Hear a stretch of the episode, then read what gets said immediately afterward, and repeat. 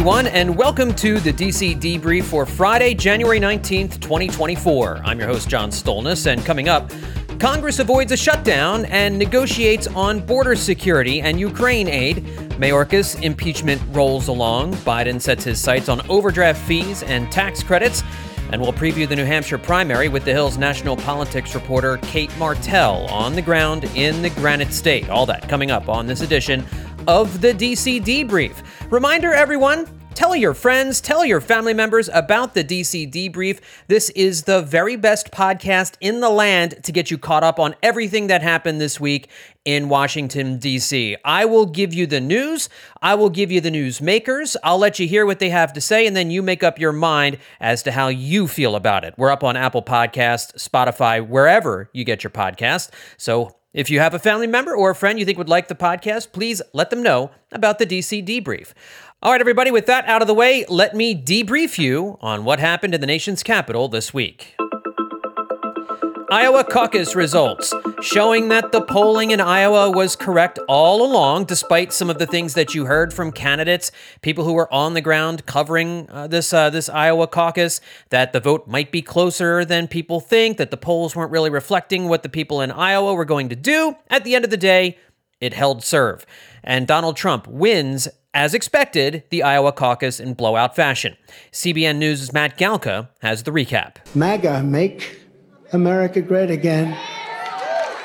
And America first. America first is a very important part of America. Donald Trump celebrated a big victory in Iowa. The former president took more than 50% of the vote on caucus night.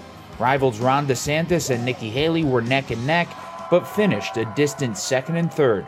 The 30 point victory sent a strong message that Trump dominates the Republican Party. And I really think this is time now for everybody our country to come together. We want to come together, uh, whether it's Republican or Democrat or liberal or conservative. It would be so nice if we could come together. Florida Governor Ron DeSantis devoted a lot of resources to the Hawkeye state. Polls showed him fading in the run up to the caucus, but he edged out Haley by two points for second with no plans to suspend the campaign. They were predicting.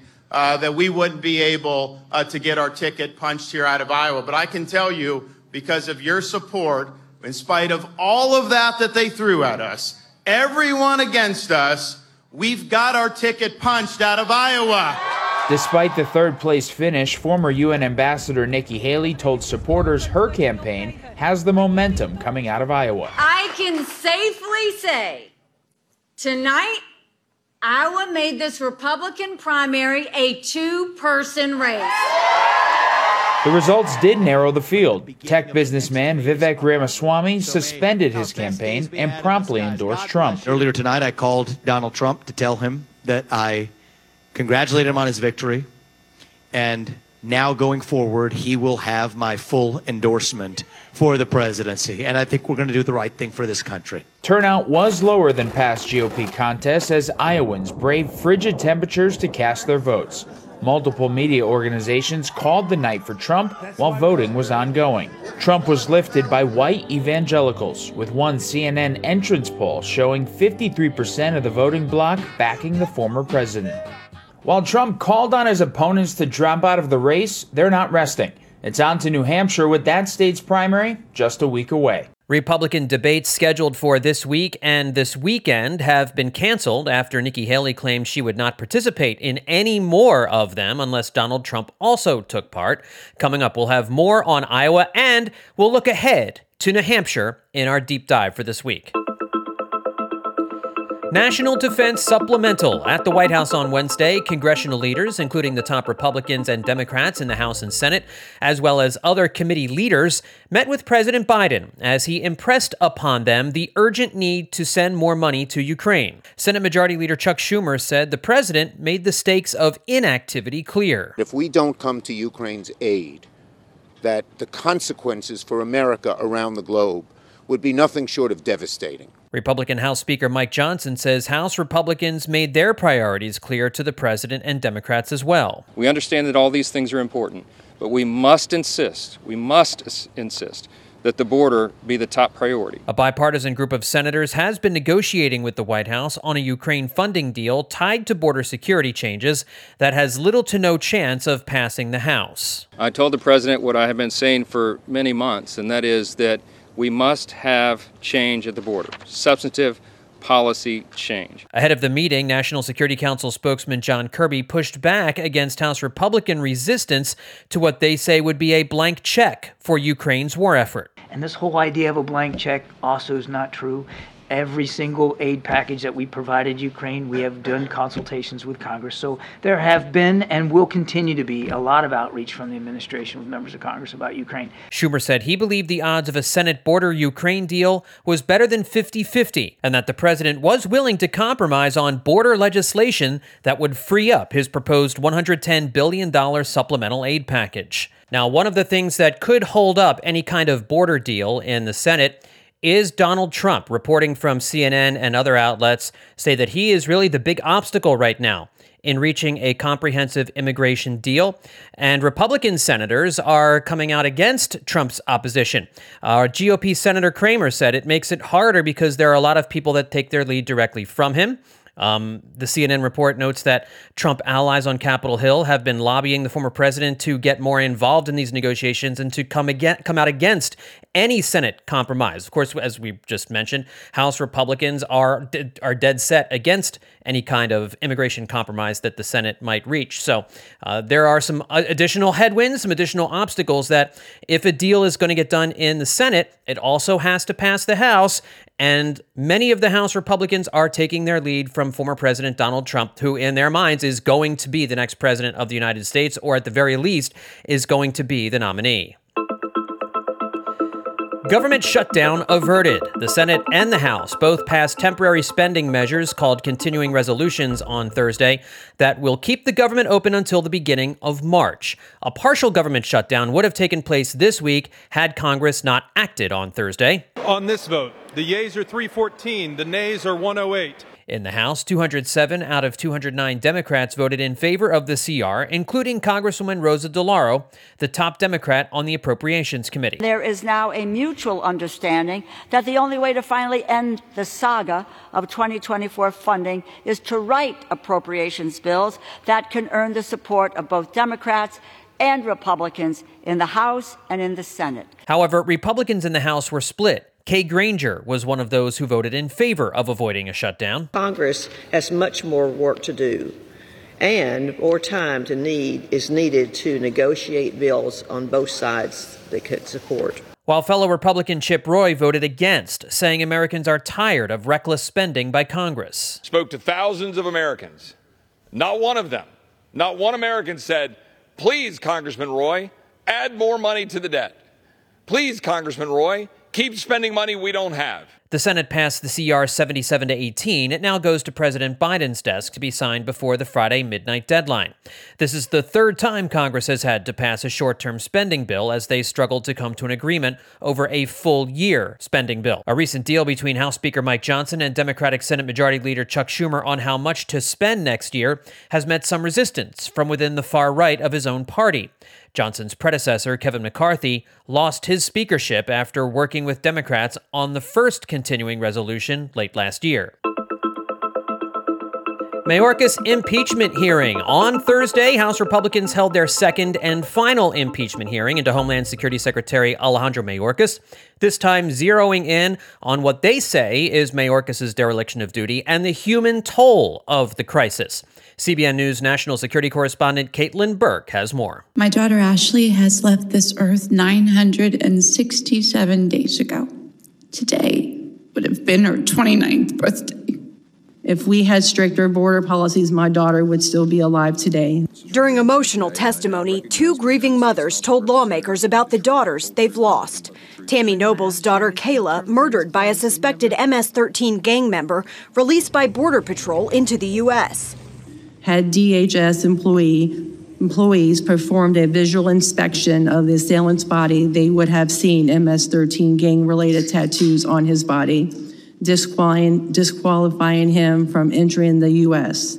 Josephine Dunn's daughter Ashley lost to fentanyl poisoning. This weapon of mass destruction has killed over 100,000 Americans on our soil for two years in a row.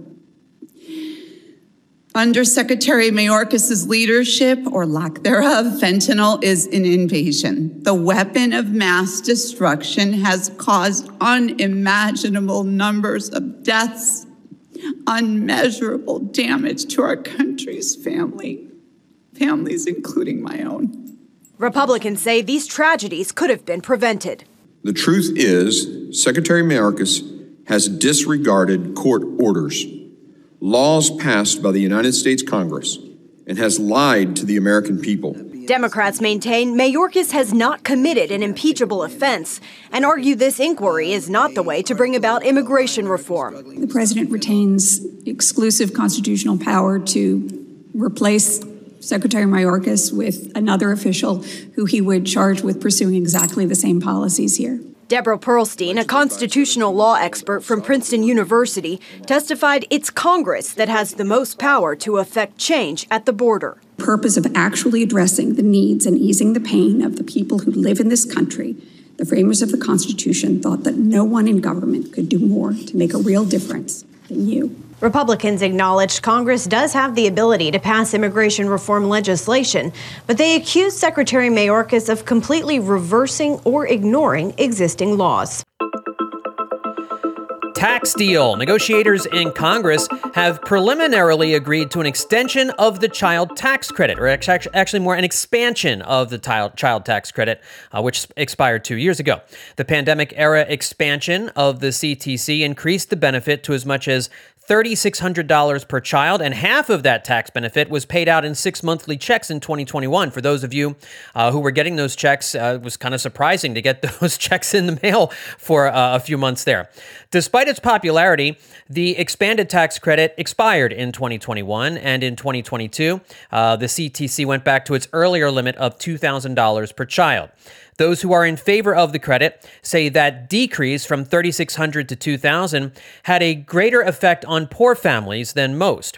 And they say they typically use that money to fund school and clothing and other costs related to their children. Some have argued that the old tax credit was also too dependent on the parents of children having enough income to qualify for it. Some parents that had little to no income were not eligible for the CTC. I know that kind of flies in the face of logic. This expansion would do away with that. Uh, the deal in Congress does not return the monthly payments that people were getting. Uh, some anti poverty advocates and Democratic lawmakers were urging for those monthly payments to come back. Families with children under 17 will be able to claim the child tax credit when they file their annual tax returns. And if they don't owe taxes or are already getting a tax refund, they can get up to $1,800 added to their 2023 tax refund. And most taxpayers will file their 23 tax returns prior to April 15th this year. So, this big bipartisan tax deal moved a little closer toward reality earlier this week when the release of the bill text came out and it received a joint tax score ahead of a scheduled Ways and Means markup. Uh, the bill came to within $262 million of balancing over 10 years, which in terms of Congress is pretty good. It got an important vote of confidence from Representative Richie Neal, who's a Republican, and he is, uh, oh, I'm sorry, uh, the, the, top Democrat on the Ways and Means Committee. Uh, but some key senators are continuing to hold off on their full support. So, not a done deal, but it looks like the wheels are moving in the direction of an expansion of the child tax credit, which again, advocates would say would, would benefit poorer families and middle class families uh, would also continue to see an increased benefit from it. Trump immunity. In a two in the morning post on Truth Social, former President Trump continued to sound off on his claim that presidents should be immune from prosecution no matter what they do while serving in an official capacity in office. Trump wrote, A president of the United States must have full immunity without, and he wrote this in all caps, by the way, without which it would be impossible for him or her to properly function. Any mistake, even if well intended, would be met with almost certain indictment by the opposing party at term end. Even events that, quote, cross the line must fall under total immunity, or it will be years of trauma trying to determine good from bad. There must be certainty. Example, you can't stop police from doing the job of strong and effective crime prevention because you want to guard against the occasional rogue cop or bad apple. Sometimes you just have to live with the great but slightly imperfect. All presidents must have complete and total presidential immunity, or the authority and decisiveness of a president of the United States will be stripped and gone forever. Hopefully, this will be an easy decision. God bless the Supreme Court. Now, in a recent poll that came out earlier this month by CBS News YouGov, Americans were asked if Trump should have immunity from criminal prosecution for actions he took while he was president. 64% disagreed with that argument, while about 36% said the former president should have immunity. And of course, this um, this polling, you can really see the party lines here uh, when it comes to uh, when it when it comes to who is in favor of Trump specifically uh, having immunity. Sixty nine percent of Republicans said they are in favor of Trump having immunity for conduct while in office. Only 14% of Democrats and 32% of independents said the same. Now, some constitutional lawyers and, uh, and, and skeptics of Trump's claim have argued that that means President Biden could do anything he want while, wants while he's in office, some things that could negatively affect Republicans, Republican presidential candidates, even Donald Trump himself, and then claim immunity after he leaves the White House under the type of immunity that Donald Trump is talking about. Of course, this case will go before the Supreme Court. It's unclear when the Supreme Court will hear this hear this case exactly, uh, but uh, of course, there's a federal appeals court that was hearing this case last week. They have yet to reach a decision on the, the arguments that Trump lawyers were making, but uh, we'll see once the federal appeals court makes their decision. The Supreme Court will then presumably take it up, and it'll likely be heard before the election. But possibly not before Trump becomes the party's nominee. The timing on all this is still very much up in the air, but uh, the, the Trump immunity claims are not going away, and they'll continue to be a part of the campaign over the next few weeks and months, at least n- until the Supreme Court gets the case. First Step Act hearing. On Wednesday, the Senate Judiciary Committee held a hearing on the fifth anniversary of the passage of the First Step Act, which is a bill aimed at cutting unnecessarily long federal prison sentences and improving conditions in prisons, making it easier for people in prison to rehabilitate themselves and rejoin society in a productive and meaningful way. CBN's Hillary Powell reports both Republicans and Democrats say the act is largely accomplishing its goals. My story is a story of redemption. That's an empty word unless change has happened. And I can assure you, change has definitely happened. On Capitol Hill Wednesday, Matthew Charles recalled being sent back to prison after serving 21 years of a 35 year sentence for a drug conviction. It was nothing he did. The U.S. Department of Justice won an appeal on a technicality. In 2019, the First Step Act afforded Charles his second chance.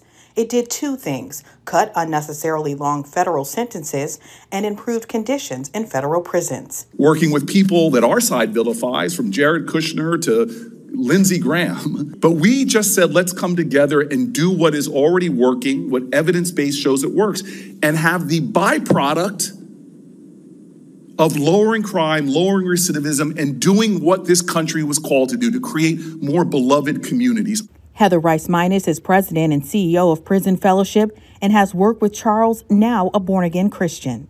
Only every so often do we see a, a pretty substantial criminal justice reform pass like the First Step Act. It takes a long time. And I think it's very easy, especially in election cycles, to steer away from reforms.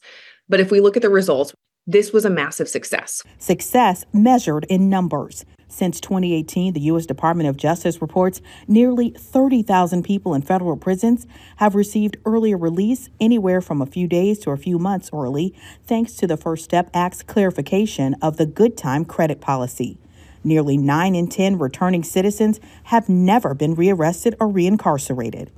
Rice Minus says she wants to see the Bureau of Prisons continue to expand the use of nonprofit and other community based organizations with a continued emphasis on sentencing reforms, a mission affirmed by the Bible. Your faith will be renewed as you worship alongside people in prison who know Jesus and have come to realize his grace in a way that perhaps sometimes we can't. Overdraft fees. Now, on this podcast, I try to tell you about things that could affect you on in on in, in your everyday life, and uh, I think this is one of those things. This week, the Consumer Financial Protection Bureau released a plan to cap bank overdraft fees to three dollars. Now, these are fees that happen when someone has spent more money out of their bank account than they actually have. Raise your hand if that's ever happened to you. My hand's up. Generally, overdraft payment programs function as a kind of a loan. If a customer spends more money than they have, they can elect for the bank to process the transaction anyway. And then if they do, consumers have to pay back what the bank essentially loaned out plus a fee, which on average comes to about $26 per overage on a national basis. That's according to Bankrate. The argument is that these overdraft fees more negatively affect low income families and lawmakers believe banks are using the poor to enrich themselves with these fees. Banks argue people should be penalized for spending more than they have in their accounts, and that the fact that they're loaning money on their behalf, interest payments on that should be expected, and that the fees are a tool they use to discourage people from doing that. Banks also argue that the government getting involved in restricting the profits of private companies is a slippery slope. Under the agency's new draft proposal, banks would be subject to tough credit card like regulations on their overdraft programs unless they agree to lower fees on customers. The charges under this plan would be capped either to the amount necessary for a bank to cover its losses or to a federal maximum which could be set between $3 and $14. The government hopes to have this plan up and running by October of 2025, so uh, a year and a half from now, a little bit more than a year and a half from now. But uh, again, this has to go through a number of different steps in Congress, so we'll see what happens. And joining me to talk about the Iowa caucus and to give us a preview of what's to come in New Hampshire next week is the Hill's Cate Martell. She is their national political reporter. She is on the ground in New Hampshire right now, freezing, and she'll be uh, reporting on all the events leading up to next week's all important GOP primary. Cate, thanks for coming on the DC Debrief. How are you? Good. Thanks for having me. I just actually left a Nikki Haley event and am driving back, and now I'm camped out on the side of the road at a really snowy Shell gas station. So, I, what's the temperature right now? Uh, 28 degrees, but I can tell you that is not. That's colder than 20 than 28.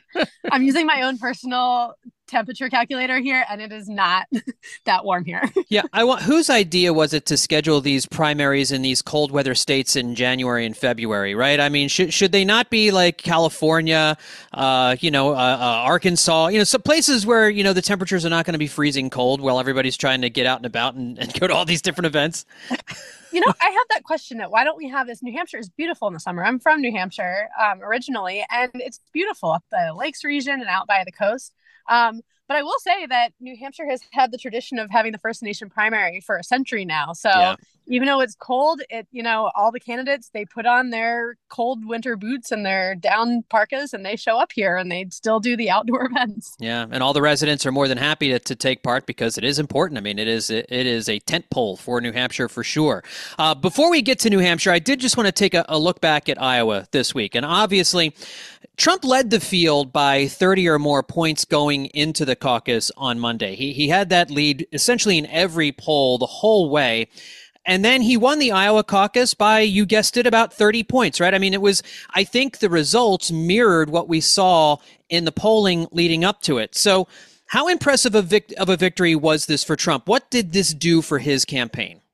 Yeah, it really did, John, solidify um, President Trump's frontrunner status. That it was, like you said, oh, I, I, think a win for the pollsters that they were able to call it so um, so well, and that they were able to get you know within such a small margin of error predict the results of the caucus. Um, and you know, I think this as we're heading into the the other states now, the fact that you know we've been hearing for the entirety of this campaign since Trump's announced he was running right after the midterm elections in 2022 that you know could Trump pull it off again? That you had been hearing that a lot of Americans were kind of sick of the chaos sick of the constant you know political battles and that tr- President Trump you know was responsible for a lot of those. And then you saw the way that he was able to so you know, clearly and decisively win the Iowa caucuses, and that this sends, I think, probably, um, you know, a shiver down a shiver down the spine of both Florida Governor Ron DeSantis and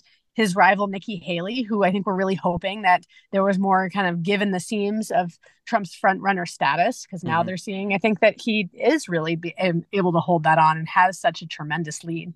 Did you get the sense that maybe there were people who didn't believe that Trump's lead in the polls was really that big? Because the response to it that I've seen from analysts was almost a surprise that Trump won by as much as he did. It, when when this clearly mirrored what it seemed as though Iowans were saying leading leading up to it. Yeah, it's a good question because I think also when you listen to a lot of national news, um, you know, you hear a lot of the angst with the Trump campaign and a lot of, you know, I, I think that people didn't expect the lead to be eh, nationally to, um, you know, base it to be as big as it was. Um, but you know, pollsters were predicting this, and I, I, I think that this didn't wasn't quite a surprise, but I think it more solidified what people mm. were thinking nationally of was he able to hold on to this lead? And um, you know, considering he has 91 current felonies that that he's fighting in court right now, that there's all these different aspects I think that were that were hurting Trump's potential campaign. But time after time, we're seeing that he was able to just push past those, and if anything, yeah. use those to his advantage. Despite the narrative surrounding her campaign that she was surging, and certainly she has surged in, in recent weeks, Nikki Haley finished third in the race behind DeSantis, who, who came in second, although it was pretty close. I think two points separating the, the two of them. Looking at DeSantis, how much does the second place finish boost him, even though he was still far behind Trump? I think it really did boost him, John. That I think that had he not come in second place in Iowa, he probably would have dropped out by now. Hmm. Um, that heading into New Hampshire. New Hampshire's not quite his his ground game. He runs a much more deeply conservative campaign than a lot of New Hampshire's voters, um, you know, align with. New Hampshire is, I think, more of a, a, libertarian, slightly less religious electorate than Iowa is, and that wasn't his ground game. So for him to, ha- if had he placed in third. Um, behind Nikki Haley in Iowa, then heads to New Hampshire, where right now, according to the Hill and Decision Desk HQ's polling average, has just about 5% support, um, that it would have been really, really hard to imagine a path forward. So I think he was able to resurrect his campaign a bit by having, you know, a lead over Nikki Haley, even though, like you said, it was only by a few percentage points. Um, that now he's not really making a big play at New Hampshire. He never really was. And you know, watching his his campaign speech on on the night of the Iowa caucuses, you would have thought he won the whole thing. That he hmm. was thrilled that this really sent, I think, a surge of of energy into his campaign. That he now thinks he can head to South Carolina and might have some life. Whether or not that is the case, we can debate that. But from the as far as the DeSantis campaign is concerned, they think that this is definitely buying them more time and that they can now move to southern states and where they think that they have um, a much stronger campaign presence than in New England. One last thing on Iowa before we look ahead to New Hampshire. Is your sense of the voters in Iowa, the Republican voters specifically, are they a good cross section? Are they representative of the GOP voting bloc as a whole in the country? And by that, I mean, do you have do you get the sense that there's probably about the same amount of MAGA Republicans and never Trumpers and folks maybe who still just aren't sure in that state as maybe we might see amongst Republicans across the country? Uh, that's an interesting point because, you know, initially as you started to ask that question, of whether Iowa's representative of Republicans as a whole nationally, I, I would say not really, because Iowa, you know, tends to vote more far right than a lot of Republicans might vote, um, you know, and, is more deeply evangelical. Um, that I don't think it necessarily is a cross section of the Republican Party. But when you break it down into supporters of former President Trump versus other Republicans that are voting, you know, ne- not necessarily anti-Trump, but aren't necessarily looking for another four years of him that want a slight change. I think Iowa, you know, does give a pretty good cross section that as far as the Republican Party goes, there's a huge contingent of supporters of former President Trump, but there's also, I think, a big chunk that divvies up between candidates of where that they would like to see the, the next four years go within a Republican administration. So, um, you know, you, I think you can divvy it up into Trump supporters versus non-Trump supporters pretty easily and within the Republican Party. And within the non-Trump supporters, I think there's a lot more factions that go into that. Um, but I would, I think, actually gave a fair representation as far as that can that angle goes. Well, kind of latching on to that last point of the Trump supporters who are never going to leave the former president and the non-Trump supporters, the folks who are voting for Nikki Haley, Ron DeSantis, uh, Vivek Ramaswamy dropped out, but I think a lot of people saw him as just a younger version of Trump. I would imagine just about everyone who was in favor of Vivek Ramaswamy, the vast majority of them, if not all of them, are going to now support the president. And of course, Ramaswamy was out at an event the following day stumping for Donald Trump, so that would make some sense. As you look at these last two, DeSantis and Haley, if you know if DeSantis drops out, how much of his support goes to Trump and how much goes to Haley? And if if uh, Haley drops out, how much of her support goes to DeSantis or Trump? I think that's a big question that that not a lot of folks have a have a clear answer on. It seems as though to me the Haley supporters uh, would would almost if if if Haley were to drop out, that they would probably go DeSantis's way for the most part, considering the angst with which it seems as though the Trump campaign is is really pushing back on this idea of Haley as a VP possibility. What's your sense on on how that breaks down? Yeah, that that is the magic question. Um, yeah, that everybody is wondering because you know I, I think if DeSantis drops out, that yeah, I, I, think his support would probably go to both Haley and and former President Trump in, in, in such a way that when former that when Chris Christie dropped out, it's mm-hmm. pretty safe to say most of his support is going to Nikki Haley because a Chris Christie supporter was somebody that did not want Trump. That was their their biggest campaign priority, and that was why he ran his campaign. So he was not a Chris Christie voter is much more moderate was going to then transfer transfer to Nikki Haley. Now Nikki Haley do, is now housing I think that part of the Republican Party that the never Trumpers. Um, so if she were to ever drop out, I think there's a you know from being in New Hampshire and talking to you know a lot of Republicans, I think a lot of those might actually consider going to, back to voting to potentially to President Biden. That, mm. um, you know, they, they may support Florida Governor Ron DeSantis, but Ron DeSantis is running a much more similar campaign, I think, to former President Trump than Nikki Haley is. And for the people within the Republican Party that really don't want another four years of Trump, or would argue that Florida that Ron DeSantis has the same type of of campaign, might actually cross the aisle. That's where mm. I think mm. that, you know we see a lot of the moderate support. Um, so I, I don't think that there's a clear cut answer to if Ron DeSantis or Nikki Haley were to drop out, I don't think there's a clear place where that support would go. I think it would probably get divvied up. Um, it wouldn't be as clear cut as Vivek Ramaswamy's support mm. going to Trump and Chris Christie's support going almost directly to Nikki Haley. So, as you're on the ground there in New Hampshire, and all three remaining candidates are canvassing the state and will do so over the next few days, provided the weather allows them to do that. do you think that there are a sizable amount of undecideds amongst the Republican voters still in New Hampshire? You know, I just came from a, a Nikki Haley event where I spoke to two people who said that they were undecided, and we're only five days away from um, the the First Nation primary. That yes, there are a, a, a, contingent of people in the state that do not know who they're voting for. Um, and you know, I, I th- actually boil that down to, you know, some people that I've been talking to in the state, seeing that they, they do not want President Trump to have another four years. And they're trying to game out where they can send their vote to have the most effective bang for the buck, so to speak.